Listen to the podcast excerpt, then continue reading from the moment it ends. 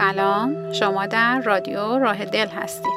من مسعود ملکی قصد دارم در این اپیزود بخشی از کتاب ارتباط بدون خشونت زبان زندگی رو ارائه بدم. بیایید خودمان تغییری شویم که در دنیا جستجویش می‌کنیم. مارشال روزنبرگ ترجمه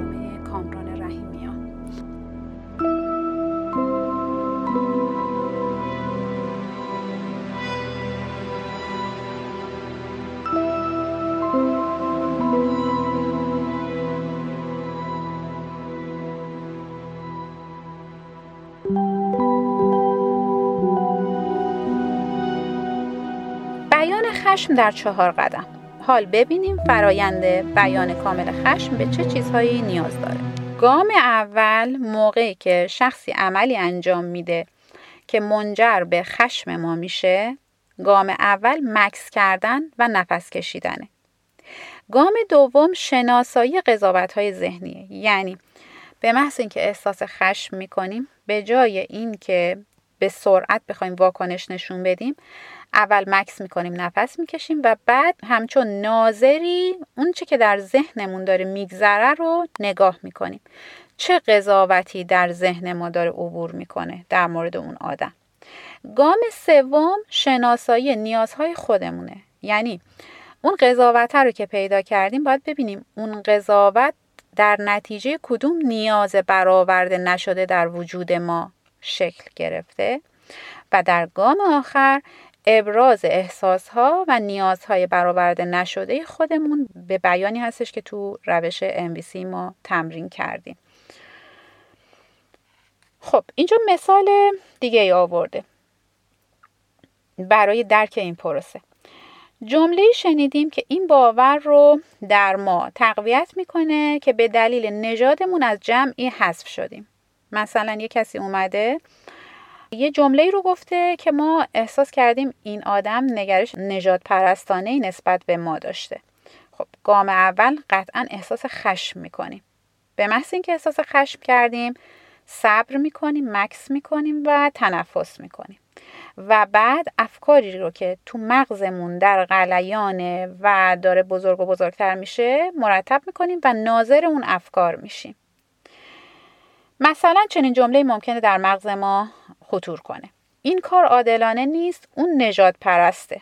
خب اون نجات پرسته یک قضاوت ذهنی هستش که در ذهن ما شکل گرفته. قضاوت ابراز غمانگیز نیازهای تحقق نیافته است. این رو در فصل قبلی هم گفتیم. از این جهت غم که منجر به رفع نیاز ما نمیشه. به بیان مصیبت باری ما داریم. نیاز برآورده نشده در وجود خودمون رو اعلام می‌کنیم. خب قدم بعدی پیدا کردن نیاز پشت این قضاوت ذهنی هست مثلا نیازی که در وجود ما برآورده نشده می‌تونه نیاز به برابری، نیاز به احترام یا نیاز به ارتباط همگانی باشه. این نیازها در همه انسان ها مشترکن اما در انسان های متفاوت در همین موقعیت مشترک ممکنه نیازهای متفاوتی در وجودشون تحریک بشه. مثلا برای یک کسی نیاز به برابری باشه برای دیگری نیاز به احترام. اینکه بیان این جمله کدوم نیاز رو در وجود یک انسان برمیانگیزه وابسته به تجربیات و اون زندگی هستش که اون آدم از لحظه تولد تا همون لحظه داشته. در نتیجه اون جهان برساخته ذهنی خودش هستش. حالا می‌خوایم بیان بکنیم به زبان آوردن احساس ها و نیاز هامون یعنی وقتی که این جمله رو شنیدیم اول مکس کردیم. وقتی خشمگین شدیم اول مکس کردیم تنفس کردیم. قضاوت تو ذهنمون رو پیدا کردیم. احساسی که در نتیجه این قضاوت در وجود ما پیدا شده پیدا کردیم و پشت سر این احساس نیازمون رو پیدا کردیم. حالا می‌دونیم که کدوم نیاز در وجود ما برآورده نشده و گام آخر به زبون آوردن احساس ها و نیاز هامونه که این کار کار بسیار شجاعانه ایه وقتی ما می‌خوایم احساساتمون رو بیان کنیم همونطور که در فصلهای گذشته گفتیم در واقع خودمون رو داریم اوریان می‌کنیم در برابر دیگران و این شجاعت می‌خواد بخاطر که بیان احساسات به نوعی می‌تونیم احساس آسیب پذیری کنیم در چنین موقعیتی منتها چون منجر به شفاف شدن موقعیت میشه و همدلی رو به وجود میاره و ارتباط رو آگاهانه جلو می‌بره و اینکه ما خودمون شناخت پیدا می‌کنیم نسبت به احساساتمون کار درستی هست و بسیار کار شجاعانه. خب حالا بیانمون اینطوری باید باشه. وقتی وارد اتاق شدی و با دیگران احوال پرسی کردی و هیچ چیز به من نگفتی و بعد در مورد سفید پوستان اظهار نظر کردی خب تا اینجا نگاه کنید فقط مشاهدهش رو داره بیان می‌کنه. هیچ گونه قضاوتی روی این مشاهده وجود نداره. مشاهده رو بدون کم و کاست داره بیان می‌کنه. احساس نگرانی و ترس کردم. خب پس احساسش رو داره بیان می‌کنه از این مشاهده. زیرا نیاز به برابری و احترام دارم. پس مشاهده احساس و نیازش رو بیان کرد و در گام بعدی بیان و تقاضا رو داره می‌سازه. می‌خوام بگی وقتی این رو به تو میگم چه احساسی داری؟ خب داره به شیوه MVC با طرف مقابلش مرتبط میشه که حالا که نیازها و احساسهای خودش رو بیان کرد و شناخت. حالا می‌خواد احساسها و نیازهای طرف مقابل رو هم بهشون آگاه بشه و ارتباط MVC رو بسازه. خب اینجا در واقع مبحث همدلی مطرح میشه. همدلی در این مورد بسیار می‌تونه کمک بکنه. در ایجاد ارتباط بسیار می‌تونه کمک بکنه. برای اینکه دیگران بتونن با اونچه که درون ما میگذره ارتباط برقرار کنن باید قدم دیگری برداریم. معمولا برای دیگران دشواره تا احساسها و نیازهای ما رو در چنین موقعیتی دریابند اگر می‌خوایم ما رو بشنون ابتدا نیاز داریم با اونها همدلی کنیم. همچنین در موقعیت هایی که خشمگین هستیم و افکار قضاوتگرانه به ما هجوم میارن با خودمون هم باید همدلی بکنیم. پس موقعی که خشمگین هستیم برای اینکه بتونیم به متد MVC با طرف مقابل ارتباط برقرار بکنیم نمی‌تونیم خشممون رو فریاد بزنیم سر طرف مقابل. نوع بیانمون مهم بود دیگه. برای اینکه نوع بیانمون رو بتونیم به بهترین نحو ممکن جلو ببریم اول باید همدلی کنیم با طرف مقابل. طرف مقابل رو آماده کنیم برای صحبت هامون همینطور با خودمون یعنی در گام اول اصلا قبل اینکه با طرف مقابل همدلی کنیم وقتی احساس خشم می‌کنیم باید با احساساتی که در وجود خود ما برانگیخته شده همدلی کنیم. هیچ کدوم از احساساتمون رو نباید سرکوب کنیم. اگر خشمگین هستیم نباید بگیم حق نداریم خشمگین باشیم. احساس خشم رو ما در پذیرشش هستیم. میپذیریم که الان خشمگین هستم. اما پشت این خشم چیه؟ احساس ناامیدی ترد سرخوردگی چه حسی پشت این احساس خشم هست و پشت سر این احساسات چه نیازی نهفته هست. پس بنابراین ما باید با خودمون و با دیگری همدلی کنیم. همدلی یعنی سعی در درک احساسات و نیازهای طرف مقابل و همینطور نیازهای خودمون. وقتی تمرکزمون رو بر احساسها و نیازهای طرف مقابل معطوف می‌کنیم حس مشترک انسانیت رو با هم تجربه می‌کنیم. زیرا احساس و نیاز زبان مشترک همه انسان ها هست. به همین دلیله که میگیم که وقتی با یک قاتل و جانی هم در ارتباط هستیم نباید در موردش قضاوت داشته باشیم. چون وقتی قضاوت می‌کنیم پل ارتباطی زبان احساس و نیاز رو ما داریم از بین می‌بریم. اون قاتل و جانی هم نیازهای مشترک مثل نیازهای ما داشته. نیاز به امنیت نیاز به آرامش نیاز به شادی نیاز به رفاه. و همه این نیازها در یک قاتل هم مشترک هست. منتها راهبردی که قاتل برای رفع نیازش انتخاب کرده متفاوت از راهبرد ماست. و این راهبردها رو ما با توجه به جهان برساخته ذهنی خودمون انتخاب می‌کنیم. با توجه به اون تجربه ای که در طی مسیر زندگی داشتیم این راهبردها رو انتخاب می‌کنیم. وقتی با یک قاتل داریم صحبت می‌کنیم اگر هدف ما برقراری ارتباط و اصلاح ارتباط هست قضاوت ذهنی اینکه اون قاتل هست باعث میشه که این ارتباط قطع بشه. خب امیدوارم که این بحث مورد توجهتون قرار گرفته باشه. به عنوان جنبندی مطلب ابراز کامل خشم یک مثال کاربردی آورده شده که من این مثال رو می‌خونم.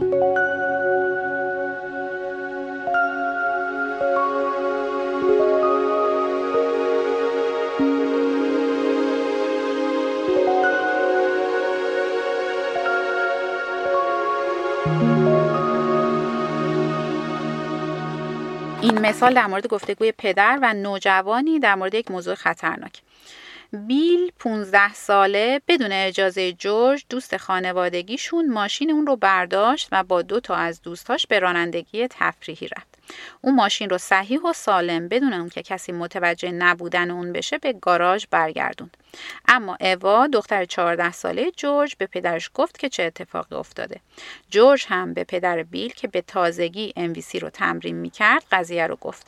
این گفتگو بین بیل و پدرش رد و بدل شده. پدر شنیدم که تو اوا و دیو ماشین جورج رو بدون اجازه برداشتید. بیل نه ما بر نداشتیم. پدر با صدای بلند به من دروغ نگو این اوضاع رو خرابتر می‌کنه.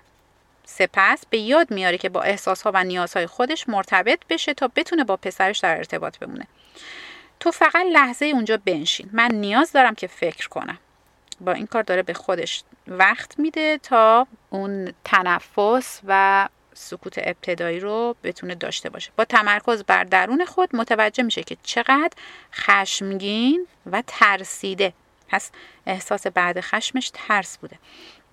خشمگینه چون به خودش میگه بیل باید عاقل تر باشه. قضاوت رو داره پیدا می‌کنه. و چه دروغگویی شده. باز داره قضاوت می‌کنه. و حتی این قضاوت می‌تونه به پیش بینی خود تحقق پذیر تبدیل بشه. و وقتی به تمام پیامدهای احتمالی کار بیل و به قضاوتهای اشتباه خودش درباره اون چه ممکن بود پسرش انجام بده فکر می‌کنه میترسه. این حماقت من بود که خیال می‌کردم اون عاقل تره ممکن بود تصادفی رخ بده و کسی کشته بشه. پس نگاه کنید اینجا که میگه این حماقت من بود اول سرزنش طرف مقابل سرزنش پسرش کرد حالا رو آورده به سرزنش کردن خودش. مچ خودش رو می‌گیره. آه نیاز دارم که برچسبهای احمق دروغگو رو به احساسها و نیازها ترجمه کنم. برای احمق فکر می‌کنم احساسم ناامیدیه. پس احساس خشم ترس حالا ناامیدی. دوست داشتم فکر کنم اون رو بهتر می‌شناسم. و اما برای کلمه دروغگو یعنی خیلی ترسیدم. چون می‌خوام برای حل و فصل کردن این موقعیت بتونم بر کسب اطلاعات دقیق حساب بکنم. پس احساساتش رو شناسایی کرد. و نیاز پشت این احساس ها چیه؟ نیاز به احساس امنیت کردن در مورد پسرش و متعاقبا در مورد خودش. پدر پس از اینکه درباره چگونگی شروع صحبت فکر کرده حالا دوباره شروع به صحبت می‌کنه. آیا نگرانی اگه اطلاعات درست به من بدی تنبیه شوی؟ خب حالا رو آورده به همدلی کردن یعنی که برای اینکه بتونه ارتباط رو با پسرش برقرار کنه شروع کرد به همدلی. سعی کرد احساس پسرش رو درک کنه. بیل آره هر وقت کاری می‌کنم که شما دوست ندارید خیلی بد جنس میشید. حالا کما اینکه پسرش الان اینجا داره قضاوت می‌کنه. پدر میگی که درک بیشتر و رفتار عادلانه تری رو در مورد کاری که کردی می‌خوای؟ پسر. بله توقع رفتار عادلانه و درک از طرف تو دارم. پدر در سکوت به خودش میگه وقتی اون این رو میگه من عصبانی میشم. اون نمی‌تونه ببینه من چقدر سخت دارم تلاش می‌کنم. واقعا احتیاج به کمی احترام برای انجام این کار سخت دارم. همچنین فکر می‌کنم به کمی توجه در مورد احساس ترسی که می‌کنم نیاز دارم. بعد از اینکه این افکار از ذهن پدر میگذره میگه انگار نگرانی که هرچه بگی باز هم با تو عادلانه رفتار نشه. پسر واقعا بر شما مهمه که با من رفتار عادلانه بشه. وقتی چیزی اتفاق میفته فقط می‌خواید کسی تنبیه بشه. گذشته از این حالا مشکل چیه؟ حتی اگه ما ماشین رو برداشته باشیم کسی که آسیب ندیده و ماشین همون جایی هستش که بوده. منظورم اینه که جنایتی که اتفاق نیفتاده.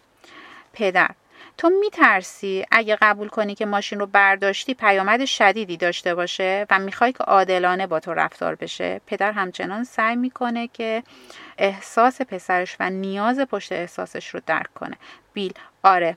پدر زمانی رو به سکوت اختصاص داد و اجازه داد ارتباط عمیق تر بشه. چی کار می‌تونم بکنم تا این اطمینان رو به تو بدم؟ پسر قول بده که دیگه هرگز من رو تنبیه نمی کنی.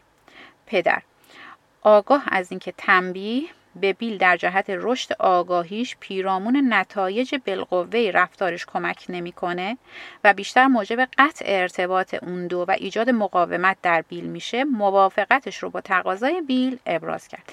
اینجا نگاه کنید چقدر قشنگ اثر منفی تنبیه رو داره بیان می‌کنه. تنبیه باعث میشه که اون شخص عملی رو انجام نده و اصلا پیامد رفتارش رو متوجه نشه. به خاطر همینه که ممکنه مجدد باز تکرار بکنه. و ضمنی که موجب قطع ارتباط طرفین هم میشه. حالا پدر ادامه میده. برای این توافق آمادم. اگه موافق باشی به گفتگو ادامه میدیم. این یعنی به گفتگو ادامه میدیم تا من راضی بشم که تو بر پیامدهای احتمالی برداشتن ماشین آگاه شدی. به هر حال اگه در آینده چنین اتفاقی بیفته و من مطمئن نباشم که تو متوجه خطر احتمالی کاری که داری می‌کنی هستی ممکن از زور استفاده کنم. اما فقط برای محافظت از تو. اینجا داره کارش رو کاملا توضیح میده. یعنی اول هدفش آگاه کردن فرزندش از پیامدهای احتمالی رفتارش هست و در ادامه هم تازه میگه که اگر از زور استفاده کنم هدف این زور در جهت حمایت هست برای حفاظت هستش. پسر به عالیه. این خوشاینده که بفهمم اونقدر احمقم که تو باید از زور برای محافظت من از خودم استفاده کنی. پدر ارتباطش رو با نیازهای خودش از دست داده و به آرامی به خودش میگه وقتی اون چنین چیزایی میگه خیلی عصبانی میشم. زمانی است که فقط می‌تونم بکشمش. به نظر می‌رسه که برای اون اصلا مهم نیست لعنتی. الان به چی نیاز دارم؟ نیاز دارم که بدونم وقتی به این سختی دارم تلاش می‌کنم حداقل اون توجه می‌کنه. ارتباطش رو اینجا پدر با نیازهاش از دست داده. به دلیل خشمی که برش مستولی شده. با صدای بلند و عصبانی. بیل می‌دونی وقتی چنین چیزی میگی واقعا دمق میشم. من به سختی تلاش می‌کنم که با تو به این روش برخورد کنم. وقتی چیزای شبیه این میشنوم مکس می‌کنه ببین من نیاز دارم که بدونم آیا حداقل می‌خوای به صحبت با من ادامه بدی؟ پسر. برای من مهم نیست. پدر. بیل واقعا می‌خوام که به تو گوش کنم. به جای اون که هر وقت اتفاقی میفته و از اون دلخور میشم به عادتهای قبلیم که سرزنش کردن و تهدید کردن برگردم. یعنی هدف پدر شنیدن هستش. اما وقتی میشنوم که میگی این خوشاینده که بدونم اینقدر احمقم اون هم با لحنی که همین الان گفتی برای من سخته که خودم رو کنترل کنم. اما می‌خوام از کمک تو استفاده کنم. به شرط اون که ترجیح بدی. به جای اون که تو رو سرزنش یا تهدید کنم به صحبت تو گوش کنم. در غیر این صورت فکر می‌کنم گزینه دیگه من اینه که با موضوع به روش قدیمین برخورد کنم. پسر. و اون چه روشیه؟ پدر. یه چیزی شبیه این. آهای دو سال در خونه حبس میشی. نه تلویزیون نه ماشین نه پول نه قرار ملاقات با دوستان و نه هیچی. پسر. خب پس فکر می‌کنم که می‌خوام با روش جدید عمل کنیم. پدر با تنز خوش خوشحالم که می‌بینم احساس محافظت از خودت سالم و دست نخورده است. حالا نیاز دارم که بگی آیا تمایل به ابراز صادقانه آسیب پذیری خودت داری؟ بیل منظورت از آسیب پذیری چیه پدر؟ یعنی اینکه بگی واقعا در مورد اون چه صحبت می‌کنیم چه احساسی داری؟ و من هم مشابه همین رو از عمق وجودم به تو میگم. آیا تمایل داری؟ پسر. باشه سعی می‌کنم. پدر با آرامش نفس عمیقی می‌کشه. متشکرم. از تمایل تو برای تلاش کردن سپاسگزارم اینجا قدردانی رو داره نشون میده. راستی گفتم که جورج اوا رو به مدت سه ماه در منزل حبس کرده و اوا اجازه نداره که هیچ کاری بکنه. چه احساسی در این مورد داریم؟ پسر خدای من چه افتضاحی. این عادلانه نیست. پدر دوست دارم بشنوم واقعا در این مورد چه احساسی داری؟ بیل گفتم کاملا ناعادلانه است. پدر تشخیص میده که بیل در تماس با احساساش نیست. پس تصمیم می‌گیره که حدس بزنه. ناراحتی که اون مجبور برای اشتباهش بهای گذافی بپردازه؟ نه نه اینطور نیست. واقعا اشتباه اون نبود پدر. آها پس تو از این ناراحتی که اون بهای کاری رو می‌پردازه که فکر تو بوده. بیل خب آره اون فقط کاری رو که من گفتم انجام داد پدر. انگار وقتی که تاثیر تصمیم خودت رو بر زندگی اوا می‌بینی دردی درونت احساس می‌کنی کم و بیش بله. پدر. بیلی واقعا نیاز دارم بدونم که می‌تونی ببینی که اعمال چه پیامدهایی داشته؟ بیل خب درباره عواقب اون فکر نکرده بودم. آره حد می‌زنم بدجوری خراب کردم. پدر ترجیح میدم اون رو به عنوان چیزی ببینی که به صورتی که می‌خواستی در نیومده. همچنین نیاز دارم که مطمئن بشم از پیامدهای اون آگاه شدی. ممکنه بگی همین الان چه احساسی در مورد اون چه انجام دادی داری؟ بیل واقعا احساس حماقت می‌کنم. قصد نداشتم به کسی آسیب برسونم. پدر. خودداوری بیل رو به احساسها و نیازهاش ترجمه می‌کنه. اینجا پسرش در مورد خودش قضاوت کرد. پس ناراحتی چون نمی‌خوایم که به خود سرزنشگری منجر بشه دیگه. پدر میگه پس ناراحتی و از اونچه که انجام دادی پشیمونی چون دوست داری به تو اعتماد بشه و نمی‌خوای به کسی آسیب برسونی. بیل. آره قصد نداشتم که چنین مشکل بزرگی ایجاد کنم. فقط فکر نکرده عمل کردم. پدر. میگی که آرزو داشتی در مورد اون بیشتر فکر کرده بودی و قبل از اقدام عواقب اون رو به وضوح میفهمیدی. اینجا داره شفاف سازی می‌کنه. بیل فکر می‌کنه و پاسخ میده آره. پدر. خب شنیدن این بر من اطمینان بخشه و برای جورج هم همینطور. دوست دارم همین الان بری و اونچوری که به من گفتی به اون هم بگی. آیا می‌خوای این کار رو بکنی؟ بیل خدای من خیلی سخته اون واقعا عصبانی میشه. پدر بله ممکنه بشه. این یکی از پیامداست آیا می‌خوای مسئول اعمالت باشی؟ من جورج رو دوست دارم و می‌خوام دوستیم با اون حفظ بشه. حدس می‌زنم تو هم دوست داری ارتباطت رو با اوا حفظ کنی. اینطور نیست؟ بیل اون یکی از بهترین دوستای منه. پدر پس ممکنه بریم اونا رو ببینیم؟ بیل قبول می‌کنه. با ترس و تردید. پدر سعی می‌کنه باز احساسات پسرش رو بیان کنه. پدر ترسیدی؟ و نیاز داری که بدونی اگه به اونجا بری در امنیت خواهی بود؟ بیل آره. پدر ما با هم میریم و من با تو و طرف تو خواهم بود. واقعا افتخار می‌کنم که تو تمایل به انجام این کار داری. خب این مثال مثال بسیار کاربردی از اثر استفاده از روش MBC در کنترل خشم در ارتباط طرفین بود و خب از این مسائل بین والدین و فرزندان از این تعارض ها بسیار پیش میاد. امیدوارم که خسته نشده باشین و موثر بوده باشه براتون و تا اپیزود بعدی بدرود. خوشا فصلی که دور از غم همه کشو نواشونه دست و دست سایه و سایه شرفت خونه و خونه. بدو پیشم بدو پیشم بدو ای نوشم و نیشم. بدو ای آخرین